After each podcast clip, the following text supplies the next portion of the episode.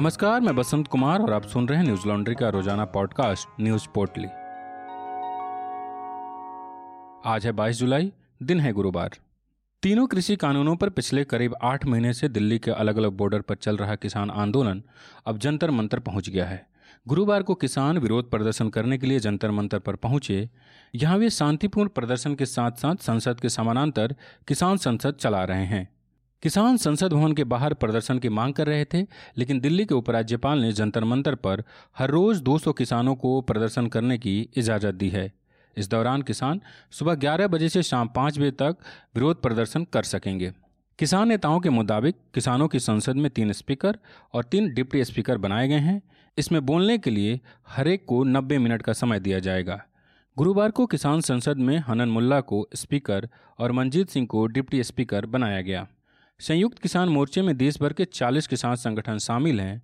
ऐसे में हर संगठन की भागीदारी सुनिश्चित करने के लिए हर संगठन से पाँच पाँच सदस्यों को शामिल होने की इजाज़त दी गई है। योगेंद्र यादव ने एनडीटीवी से बात करते हुए कहा, सभी किसान बारी बारी से अपनी बात किसान संसद में रखेंगे, रोज़ाना संसद मार्च करेंगे और वहाँ किसान संसद लगाएँगे। किसानों के जंतर मंतर पहुँचने के मद्देनजर सुरक्षा व्यवस्था बढ़ा दी गई है। यहाँ दिल्ली पुलिस और अर्धसैनिक बलों की पाँच पाँच कंपनियाँ तैनात की गई है। वहीं पूरी दिल्ली को हाई अलर्ट पर रखा गया है। गुरुवार सुबह संसद के दोनों सदनों में कृषि बिलों को लेकर विपक्षी दलों ने विरोध प्रदर्शन किया, जिसके चलते सदन को स्थगित करना पड़ा। इसके बाद कांग्रेस सांसदों ने राहुल गांधी के नेतृत्व में संसद परिषद में कृषि बिल के खिलाफ प्रदर्शन किया। आपको बता दें कि केंद्र सरकार द्वारा पास किए गए तीन कृषि कानूनों के खिलाफ पंजाब, हरियाणा, उत्तर प्रदेश के लाखों किसान बीते आठ महीने से दिल्ली के सिंघू, टिकरी और गाजीपुर बॉर्डर पर प्रदर्शन कर रहे हैं। इस दौरान किसान संगठनों की माने तो 500 के करीब किसानों की मौत हो चुकी है। सरकार और किसान संगठनों के बीच अब तक 11 बैठक हुई है, लेकिन सभी बेनतीजा रही। गुरुवार सुबह हिंदी अखबार दैनिक भास्कर के अलग अलग कार्यालयों और उसके मालिकों के घर पर आयकर विभाग ने छापेमारी की। भास्कर के अलावा उत्तर प्रदेश से चलने वाले भारत समाचार के लखनऊ स्थित दफ्तर और उसके प्रमुख ब्रजेश मिश्रा समेत दूसरे सीनियर कर्मचारियों के घरों पर भी छापेमारी की गई। दैनिक भास्कर के दफ्तर में यह छापेमारी रात ढाई बजे से शुरू हुई, जो अब तक जारी है। छापेमारी भोपाल, जयपुर और अहमदाबाद समेत उनके आधा दर्जन दफ्तरों पर की गई है। वहीं टीवी चैनल भारत समाचार के दफ्तर पर छापेमारी हुई। टीवी चैनल के मुताबिक उसके प्रधान संपादक ब्रजेश मिश्रा और यूपी प्रमुख वीरेंद्र सिंह के आवास पर भी छापा पड़ा है। दैनिक भास्कर और भारत समाचार कोरोना महामारी के दौरान की गई अपनी रिपोर्टों को लेकर चर्चा में था। भास्कर द्वारा कोरोना से हुई मौत और गंगा घाट पर फैली लाशों पर की गई रिपोर्टों के चलते सरकार की काफ़ी आलोचना हुई थी। वहीं भारत समाचार चैनल की कोरोना की दूसरी लहर में उत्तर प्रदेश सरकार के कुप्रबंधन और पंचायत चुनाव में हुई हिंसा पर की गई कवरेज चर्चा में रही थी। कोरोना महामारी के दौरान दैनिक भास्कर की रिपोर्टिंग को लेकर न्यूज़ लॉन्ड्री के रिपोर्टर प्रतीक गोयल और अश्वनी सिंह ने रिपोर्ट की है, जिसे आप हमारी वेबसाइट पर पढ़ सकते हैं।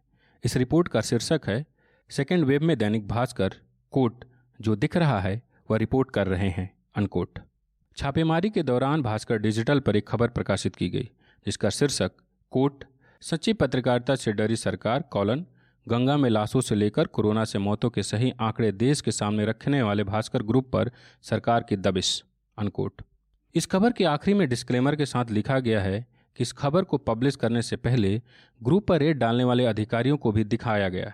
उन्होंने हमसे कहा था कि आप जो कुछ भी पब्लिश करेंगे, उसे हमें दिखाकर ही पब्लिश करेंगे अनकोट मीडिया संस्थानों पर चल रही कार्रवाई पर कांग्रेस के राष्ट्रीय प्रवक्ता रणदीप सुरजेवाला ने ट्वीट करते हुए लिखा, कोट, रेड जीवीजी, प्रेस की आज़ादी पर कायरतापूर्ण हमला। दैनिक भास्कर के भोपाल, जयपुर और अहमदाबाद कार्यालय पर अब इनकम टैक्स के छापे। लोकतंत्र की आवाज़ को रेड राज से नहीं दबा पाएँगे। अनकोट वहीं दिल्ली के मुख्यमंत्री अरविंद केजरीवाल ने भी इस मामले का विरोध किया है। उन्होंने ट्वीट करते हुए लिखा, कोट, दैनिक भास्कर और भारत समाचार पर आयकर के छापे मीडिया को डराने का प्रयास है। उनका संदेश साफ़ है, जो भाजपा सरकार के खिलाफ बोलेगा, उसे बख्शेंगे नहीं। ऐसी सोच बेहद खतरनाक है, सभी को इसके खिलाफ आवाज़ उठानी चाहिए। छापे तुरंत बंद किए जाएँ और मीडिया को स्वतंत्र रूप से काम करने दिया जाए। अनकोट। कोरोना महामारी के चलते देश में पिछले 24 घंटे में इकतालीस हज़ार तीन सौ तिरासी नए मामले सामने आए हैं, जबकि ठीक हुए लोगों की संख्या अड़तीस हज़ार छः सौ बावन रही। वहीं इस दौरान मरने वालों की संख्या 507 रही है। इस समय भारत में कोरोना के सक्रिय मामलों की संख्या चार लाख नौ हज़ार है। स्वास्थ्य मंत्रालय द्वारा जारी आंकड़ों के मुताबिक देश में अब तक इकतालीस करोड़ अठहत्तर लाख से भी अधिक लोगों को वैक्सीन लगाई जा चुकी है। राज्यवार कोरोना के आंकड़ों को देखें तो कोरोना के सर्वाधिक मामले केरल में दर्ज किए गए, जहाँ सत्रह हज़ार चार सौ इक्यासी मामले सामने आए हैं। वहीं दूसरे नंबर पर महाराष्ट्र है, जहाँ आठ हज़ार एक सौ उनसठ मामले सामने आए। और तीसरे नंबर पर तमिलनाडु में एक हज़ार आठ सौ इक्यानवे नए मामले सामने आए हैं। देश में कोरोना के मामले हर दिन बढ़ रहे हैं। इस बीच कोरोना का नया वेरिएंट, डेल्टा प्लस, भी खतरनाक होता जा रहा है। मैं और मेरे साथी रिपोर्टर आयुष तिवारी ने हाल ही में एक रिपोर्ट की है, जिसमें सामने आया कि उत्तर प्रदेश की योगी आदित्यनाथ सरकार ने कोरोना महामारी के दौरान अपने प्रचार प्रसार में मार्च 2020 से अप्रैल 2021 के बीच 160 करोड़ रुपए का विज्ञापन सिर्फ़ टीवी मीडिया को दिया। इसमें नेशनल चैनल्स को अट्ठासी करोड़ और क्षेत्रीय चैनल को इकहत्तर करोड़ रुपए दिए गए। आप सोचते होंगे कि आखिर टीवी पर यूपी की अव्यवस्था के बारे में क्यों बात नहीं होती? इसका कारण है सरकार से मिलने वाला यह मोटा विज्ञापन। इसलिए न्यूज़ लॉन्ड्री किसी से विज्ञापन नहीं लेता। हम आपके सहयोग से काम करते हैं। तो आप न्यूज़ लॉन्ड्री को सहयोग देते रहें और न्यूज़ लॉन्ड्री को सब्सक्राइब करें ताकि हम ज़मीन से जुड़ी खबरें आप तक ला सकें।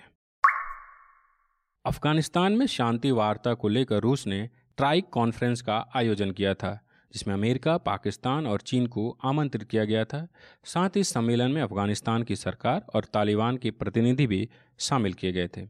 इसमें भारत को शामिल नहीं किया गया था।